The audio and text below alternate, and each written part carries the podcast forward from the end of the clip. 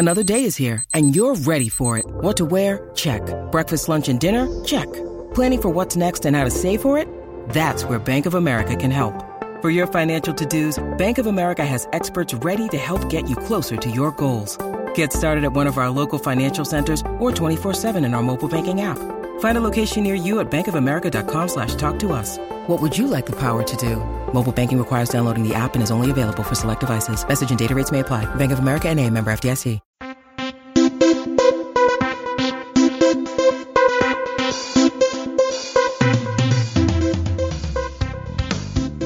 Welcome to the Team Selection Podcast on the AFL Ratings Network. My name is Pete and I go by the name for AFL Ratings Pete on Twitter. Welcome to co-host and seven purse, Ryan Daniels. G'day, Rhino. G'day, Pete. How are we doing? Let's get into it here. So round 10 upcoming for the AFL season. Uh, key notable plays to discuss. And probably a pretty clean week for me. Uh, so let's get on to Friday night. Scott Lycett in, replacing Brynn Teakle, which is interesting. And that could mean uh, Finlayson plays majority forward tomorrow night against Melbourne with Ollie Lord there as key forwards. Yeah, I was surprised. Uh, I thought Teakle's been okay. He hasn't been a star, but they've been winning a lot of games since they made that change. So mm. I was pretty shocked that Lycett made his way back into the team. It might be a matchup thing when you look at the size of Max Gawn and Brodie Grundy. It might be a bit too much to ask a young, skinny kid to uh, go up against those two beasts. Um, so yeah, that was the interesting switch for me, and I think you're right. It's a it's a good role for uh, Ollie Lord um, and Finlayson, who from time to time can, can go pretty big. On to Melbourne. So Tom Sparrow to miss, uh, while Christian Salem returns for Melbourne. Uh, so he has been named, and that could actually mean Angus Brayshaw returns to the midfielder.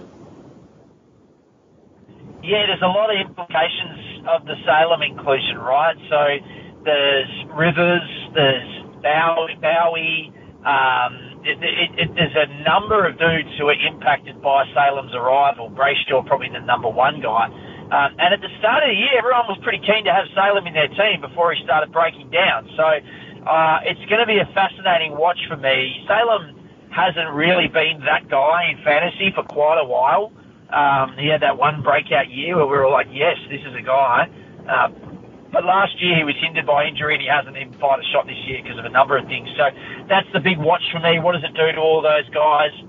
I think it probably hurts Bowey and Rivers the most um, and almost renders them insignificant, but hopefully not. We'll see. On to North Melbourne here, and they got uh, hit with a stack of injuries last week. So in comes Aaron Hall, Will Phillips, and Tom Powell, just to name a few, while uh, George Wardlaw makes his AFL debut. Uh, Luke Davies-Uniacke, uh, the main fantasy out here, and he's signed on with a hamstring injury. Yeah, that's a decent one. So if you got him, you got to trade him. Um, Wardlaw's great. Um, I looked at him pretty closely this week. He's very expensive for a first year player, nearly 300 grand. That's a lot to ask given the high draft pick he was. That's why the price is attached. So it's pretty hard to, to downgrade to a, a Wardlaw. What's your approach with him? Yeah, so uh, I was really keen on him. I still pretty much am, but looking at the ins for North Melbourne, you get Will Phillips as an inside mid and Tom Powell there as well. It might be too many mids coming in uh, and trying to sort of uh, trying to grab some inside midfield and centre bounce uh, usage there. So, and the other thing that obviously with a first year player, and he had an interrupted uh, pre-season. He's built his way into there, into the season so far. Is that you know he might be on limited minutes there as well. So yeah, it's a bit of a watch. Like I'm really bullish on what he can do long term. His fantasy score, fantasy scores should be pretty solid. I think there's upside in his current salary there as well, even though it is an elevated price. I am keen, uh, but maybe just one to think about uh, with so many mids coming into that team for me. Yeah, I agree. The other one there to look at is Aaron Hall, who um, gets back in because of all those outs. Um, does it impact Ziebell? Does it impact Sheezel? Does it impact Luke McDonald? Um, it's another one of those trickle down ones. But you get the feeling that Hall, um, they know what he can do. Even when he does it, you know, they don't love it. I mean, he had 30 a couple of weeks ago and got dropped. So I don't know if this is going to be a long term thing, but um, particularly with Clarkson out, we might see a different looking North for a couple of weeks yes. um, in terms of the way they move the ball. Um, that's another thing to keep an eye on. But yeah, it's it's they're going to be a fascinating team for the rest of the year, North. A lot of opportunity. Yeah, and with Clarkson out there as well, you know, we get Brett Ratten looking at the team, and he might actually the one that I'm thinking about that could be uh, manipulated the most with regards to roles, Sheezelman, because we know he's an elite forward there as well. So it might be Ratten the one to pull the trigger forward, especially with Aaron Hall coming into that team. So yeah, it's one to watch out. Uh, obviously, he's high ownership, Harry Sheezel, so uh, everyone gets stung if he does get moved forward. So I don't think there's a, a move there to be made. But yeah, just keep an eye out for that one. Obviously, any positional changes there as well with regards to what Ratten does. Uh, so the next one here, so let's move across to Fremantle. So Nat Fyfe named in the 22, while Neil Erasmus managed out of the 23 this week. Critical game for Fremantle this week, uh, with Melbourne coming up next week, and a tough stretch ahead for the Dockers there as well. Yeah, it, it is. Uh, Fyfe's back, uh, massive. Uh, I spoke to him today. He's going to play a mix of 50-50 forward and mid, mm. which is interesting um, because he's on the radar a little bit in a in a bunch of different formats. Um, yeah, so I, am pretty intrigued to see how he goes with a full game. Geelong's missing Mitch Duncan, as you'll get to in a second, and a couple other senior players. So having Fyfe's big body in there for a full game is going to be a win for them. Um, Matt, I reckon Matt Johnson's going to be the sub. A lot of people will be interested in him because some brought him in. Um, I think they're going to try to manage Erasmus, and I think maybe they were pretty happy with Matt Johnson before he got suspended. Yep. So I think they teams like to reward guys coming back off that. They don't want to penalise his toughness even though it was something that got him suspended. So I, I'd be thinking that he will be the guy who gets named sub. Yeah, the other one I just wanted to ask you there is obviously Nat Fyfe was the sub for a couple of weeks there. So a little bit more increased uh, time for Fyfe, as we expected he's been named in the 22. Uh, is a possibility with no injuries that he's the sub coming out of that game early? Yeah, uh, look, it's possible. He said today that like the, the, the minutes will be managed um, using the bench. He didn't mention the possibility of being subbed out.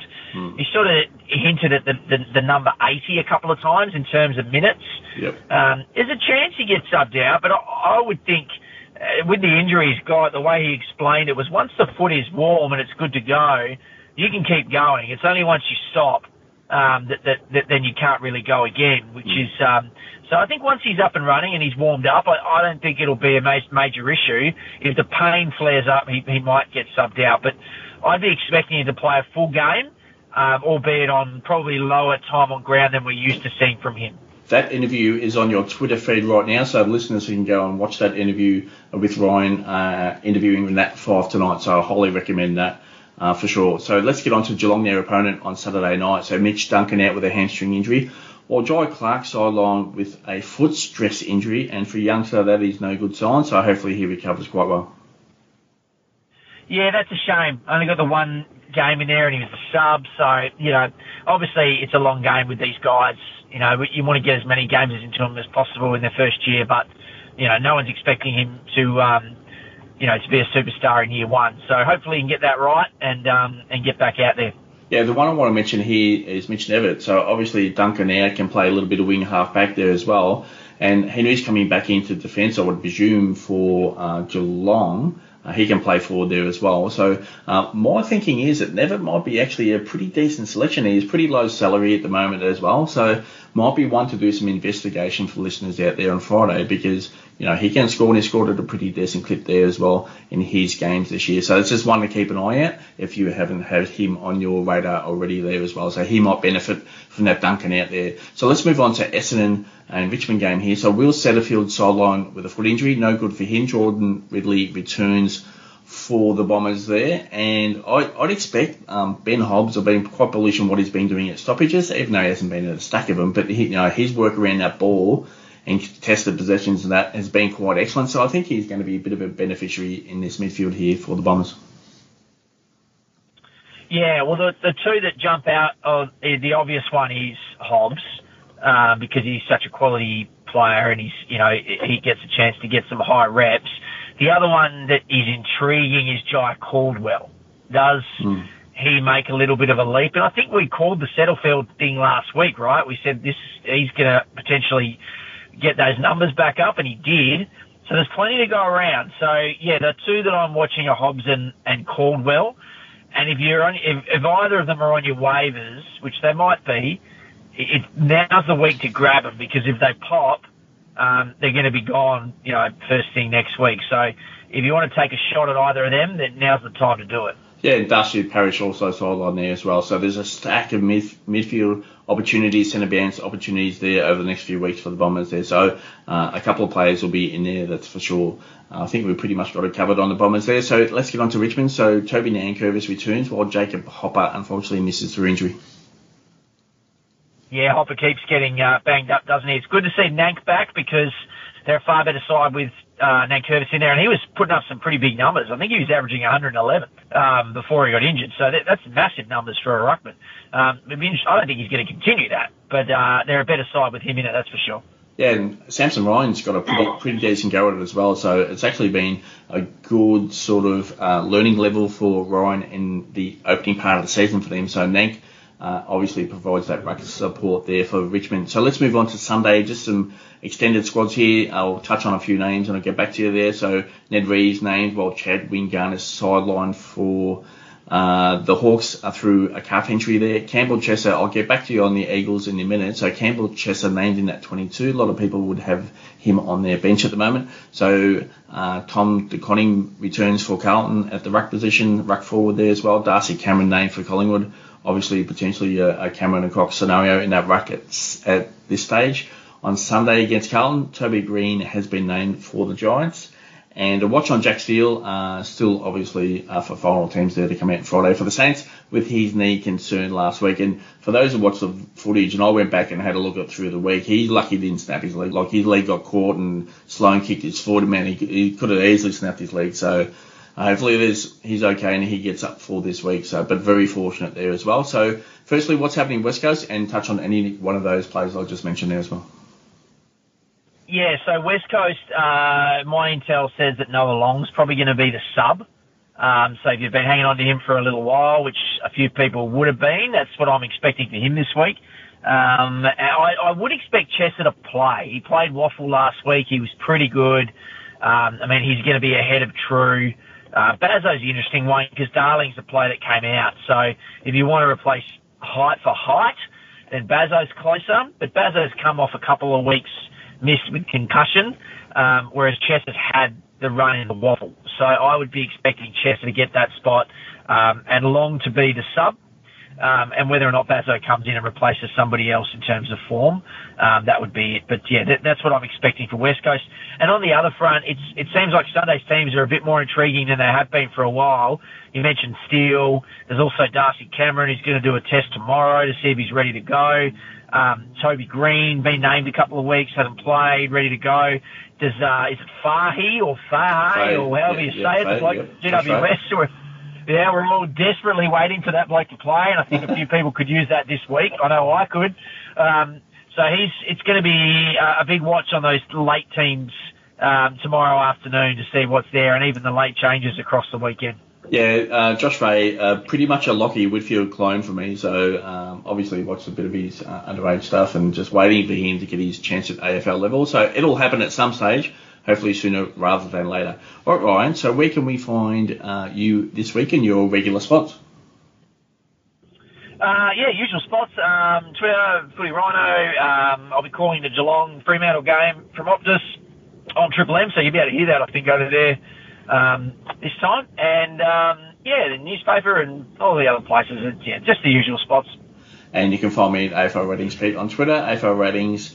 Uh, .com.au for a stack of fantasy intel and AFL ratings and associated Twitter accounts there as well. All right, until team selection next week, have a great weekend and good luck to the listeners in round 10.